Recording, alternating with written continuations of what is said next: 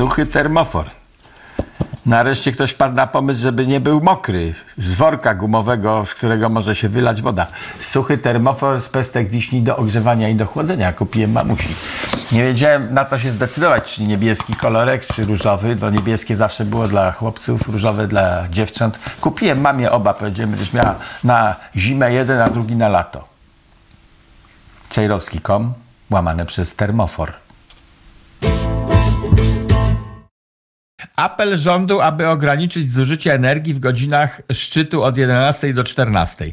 Proponuję, żeby rząd nie apelował do narodu, tylko wysłuchał apelu narodu. Proszę, żeby rząd produkował więcej prądu, bo my właśnie podłączamy lampki cholinkowe i chcemy żyć normalnie.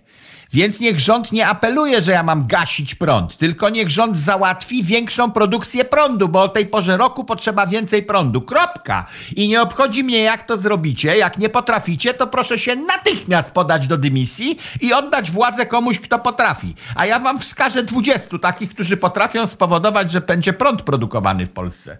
Bo mamy elektrownie, wszystko stoi. W zeszłym roku był prąd, dwa lata temu był prąd, a w tym roku nie ma. To zróbcie, żeby znowu był, a nie apelujcie, żeby ludzie marzli między 11 a 14 w domu i siedzieli po ciemku. Dziękuję za uwagę. No to nam rozwiąże kryzys energetyczny, ale my mówimy o szerszym chyba spojrzeniu, czyli o całej strategii bezpieczeństwa. Proszę. Następne jadę. Rosjanie uderzyli na ukraińskie centrum dowodzenia. Jak to się ma do doniesień, że Ruscy przegrywają tę wojnę? Proszę, żeby rząd polski wziął pod uwagę teoretyczny scenariusz taki, teoretyczny, że Ruscy wygrywają tę wojnę. I drugi teoretyczny, podniesiony do potęgi, że oni wygrają tę wojnę.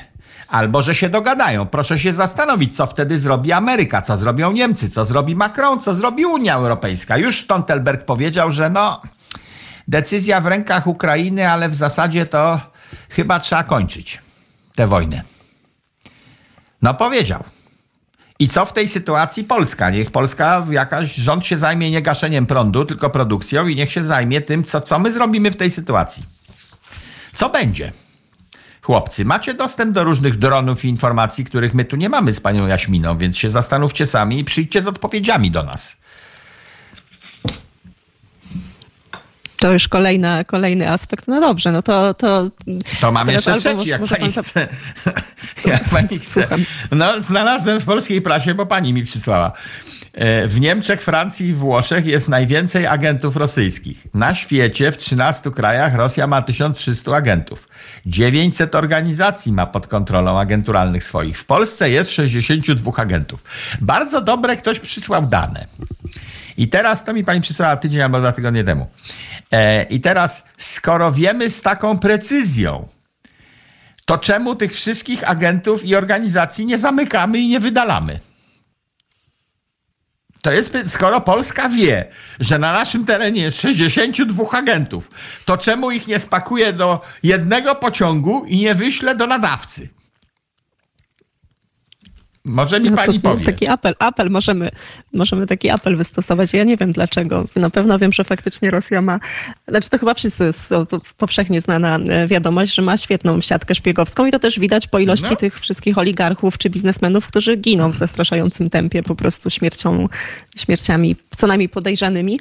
E, a 62 w Polsce, nie wiem, czy to była informacja, którą ja panu przysłałam, może jakiś słuchacz, bo powiem szczerze, że i mnie ona zaskoczyła z wiadomości, z wiadomości przyszło. Albo był to Polsat, albo TVN, albo TVP. No i podali taką informację. No jak mamy taką wiedzę, albo te 900 organizacji, no to organizacja to bardzo łatwo jest po prostu zamknąć na klucz. Zdelegalizować i nie ma.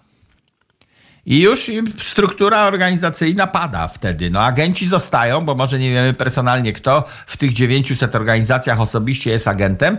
No to wywalamy wszystkich, po prostu zamykamy te organizacje. Jakieś tam Muzeum Puszkina Y, przy Bundestagu akurat zbudowaliście sobie, ja teoretyzuję teraz, to zamkniemy to Muzeum Puszkina, bo niepotrzebne nam jest dwie ulice od Bundestagu, bo pewnie coś tam Puszkin podsłuchuje.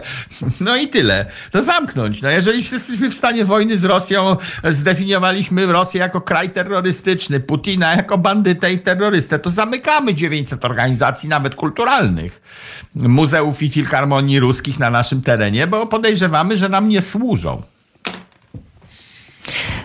To, to jest chyba jedno z najsensowniejszych wyjść. Ja nawet rozmawiałam kiedyś tak po prostu z koleżanką na temat tego, czy te restrykcje, czy te sankcje powinny też dotykać na przykład dzieci rosyjskich oligarchów, które studiują gdzieś na, na jakichś prestiżowych uczelniach i ja byłam tego zdania, że może to, chociaż może być trochę nieuczciwe, to tak powinno być. To znaczy, że oni po prostu muszą odczuć, każdy obywatel rosyjski powinien odczuć na własnej skórze, że jednak jest e, państwo, które jest teraz rządzone przez takie, a nie inne władze, jest terrorystyczne i oni po prostu, e, ja bym nakładała sankcje na wszystkich Rosjan teraz, tak naprawdę, którzy nawet zabraniałabym im wychodzić do opery czy do teatru, aż mam tak daleko idące tutaj podejście.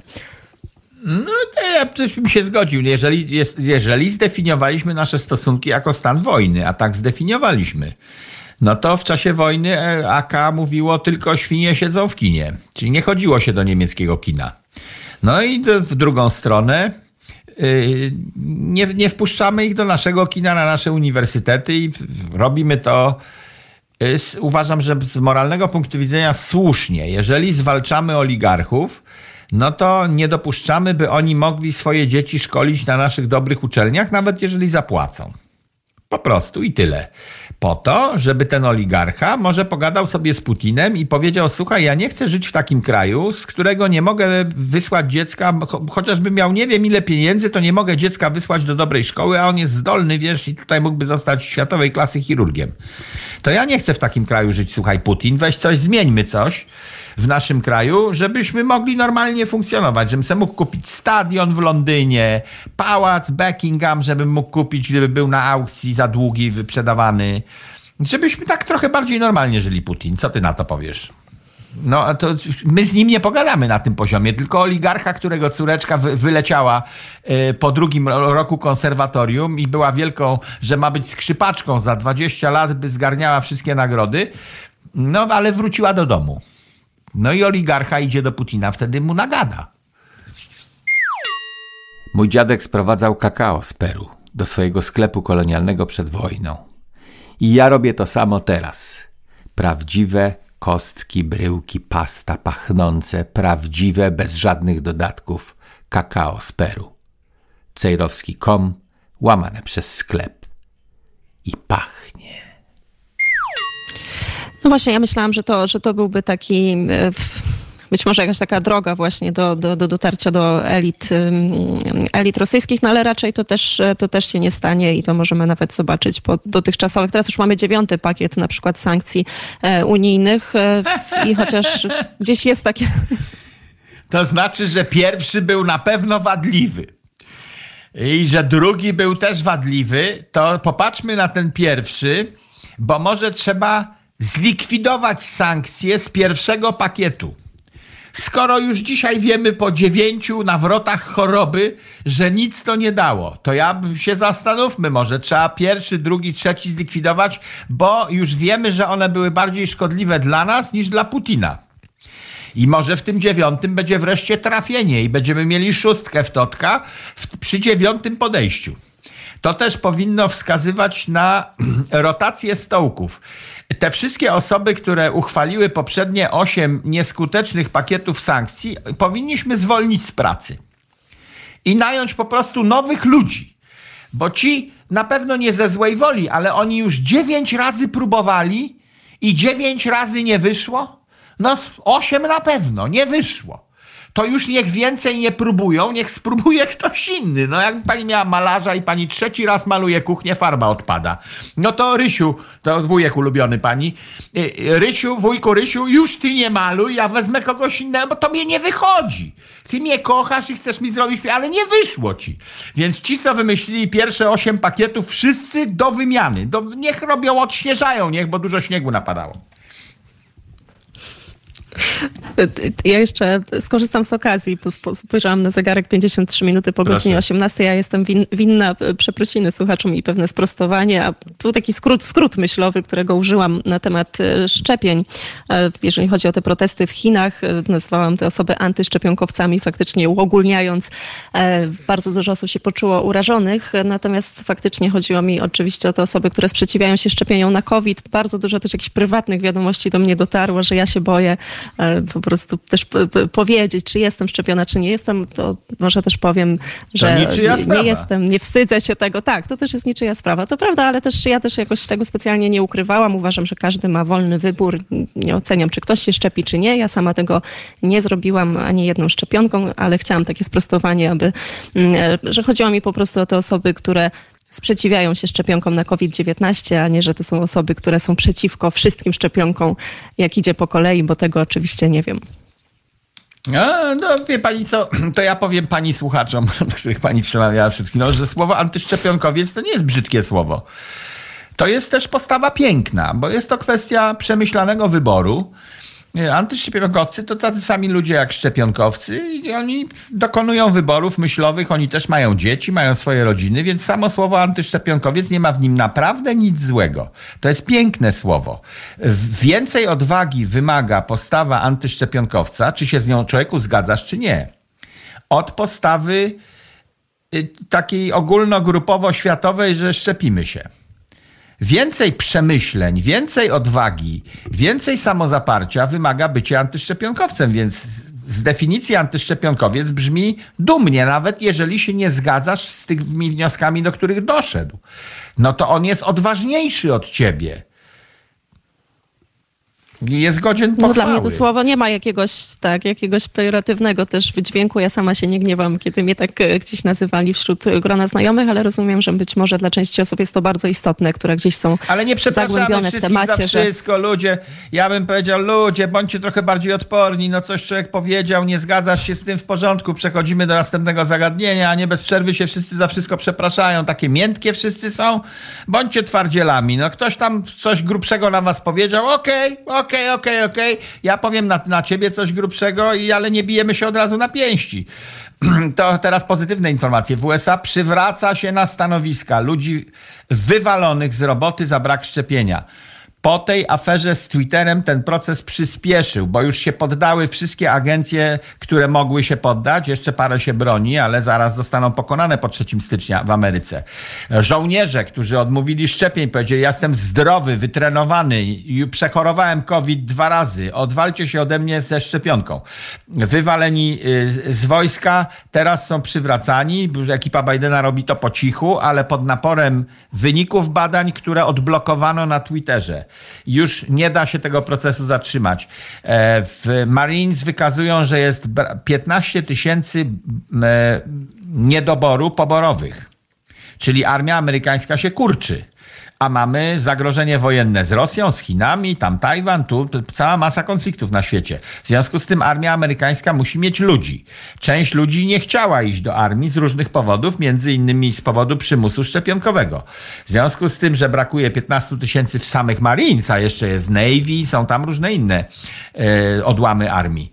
Więc e, w związku z tym odblokowuje się e, te restrykcje, które kojarzymy z pandemią. To no w Polsce też e, cała debata trwa teraz w rządzie o właśnie kiedy, jaki może być ten termin odwołania całej tej epidemii. E, I mówi się chyba o, o tym, że to już za kilka miesięcy, marzec 2023 roku i to oznaczałoby po prostu formalny koniec COVID-a w Polsce. No ale jeżeli chcą, żeby skończył się COVID, to nie mogą ograniczać zużycia energii między 11 a 14, bo ludzie, jak będzie im zimno i nie włączą farelka w domu, to nabawią się COVID-u. Jak ludzie będą gasić żarówki, będzie im za ciemno, to będą popadać w depresję, a obniżona odporność psychiczna powoduje zarażanie się COVID-em. Więc jeżeli rząd chce walczyć z COVID-em, to apelujemy, by rząd produkował więcej prądu, bo my tu podłączamy lampki choinkowe i chcemy żyć normalnie. No chyba, że powiedzą, że to już nie COVID, tylko zwykła grypa i przestaną testować i odwołają pandemię. A, czyli chcecie, żebyśmy byli chorzy na grypę, y, kiedy każecie zużywać e, mniej energii w godzinach szczytu między 11 a 14. Godziny szczytu nazywają się szczytem nie bez powodu. Wtedy ma być szczyt zużycia energii, bo znaczy, że jest do czegoś potrzebna. Więc rząd niech się nie zajmuje COVID-em, tylko produkowaniem energii elektrycznej, a nie apelami. Apele to w szkole na sali gimnastycznej, a rząd ma pracować, a nie apelować. 18.58, no to mamy ostatnią minutę, więc możemy jeszcze coś Tak, to mnie pani prowokuje bez, bez przerwy. Bez przerwy mnie pani prowokuje i potem mnie wywalą z pracy i będzie pani sama sobie ze Skowrońskim prowadziła studio Dziki Zachód. Zobaczy pani, tak się nie, skończy. nie. No dobrze, to ze spraw, które nas poruszyły oboje, bo korespondowaliśmy na temat scenariusza i to jest krótkie. Były prezes TVP Jacek Kurski dostał pracę w Banku Światowym. E, Poparł go prezes NBP. E, Mój komentarz jest taki, że w takim razie obaj się nie nadają do pracy w banku światowym i że to jest zagrożenie dla Polski, bo ten bank światowy ma jakieś lewary nad Polską. I jeżeli ktoś, kto się nie zna na bankowości, no e, prezes NBP naj, najwyraźniej się nie zna, skoro wysłał dyletanta Jacka Kurskiego do Banku Światowego i go poparł. To w tym sensie się nie zna kompletnie. Już nie wypominam Tak, mojego tak, to jest- przewidywań na temat inflacji. Mm, Dokładnie i to jest naprawdę granda, jest to też przykre bardzo. Mamy wielu w Polsce ludzi, dużo, któ- którzy naprawdę by na tym, na to po prostu też sobie zasłużyli całym swoim życiem, żeby e, takie stanowisko pełnić i to jest przykra sprawa wielopłaszczyznowa, ale Chyba, też niebezpieczna że- dla Polski. Chyba, że Kurskiego wysłano, żeby rozmontował Bank Światowy. To wtedy ja go popieram całym sercem, bo ta instytucja nie powinna istnieć. Ona jest zagrożeniem dla suwerenności, w tym Polski. Jest godzina e, u mnie 11. A u, u u mnie pani? 19 to może też mamy swoich agentów i tylko jeszcze tak o nich nie wiemy dokładnie. E, Też godzina 19, więc e, bardzo serdecznie dziękuję za rozmowę. I ja dziękuję. Bye. Dziękuję za subskrybowanie mojego kanału na YouTubie. I za włączanie, pisze personel, wszystkich powiadomień za pomocą dzwoneczka, za subskrypcje i powiadomienia, które są darmowe, czyli nic Państwa nie kosztują.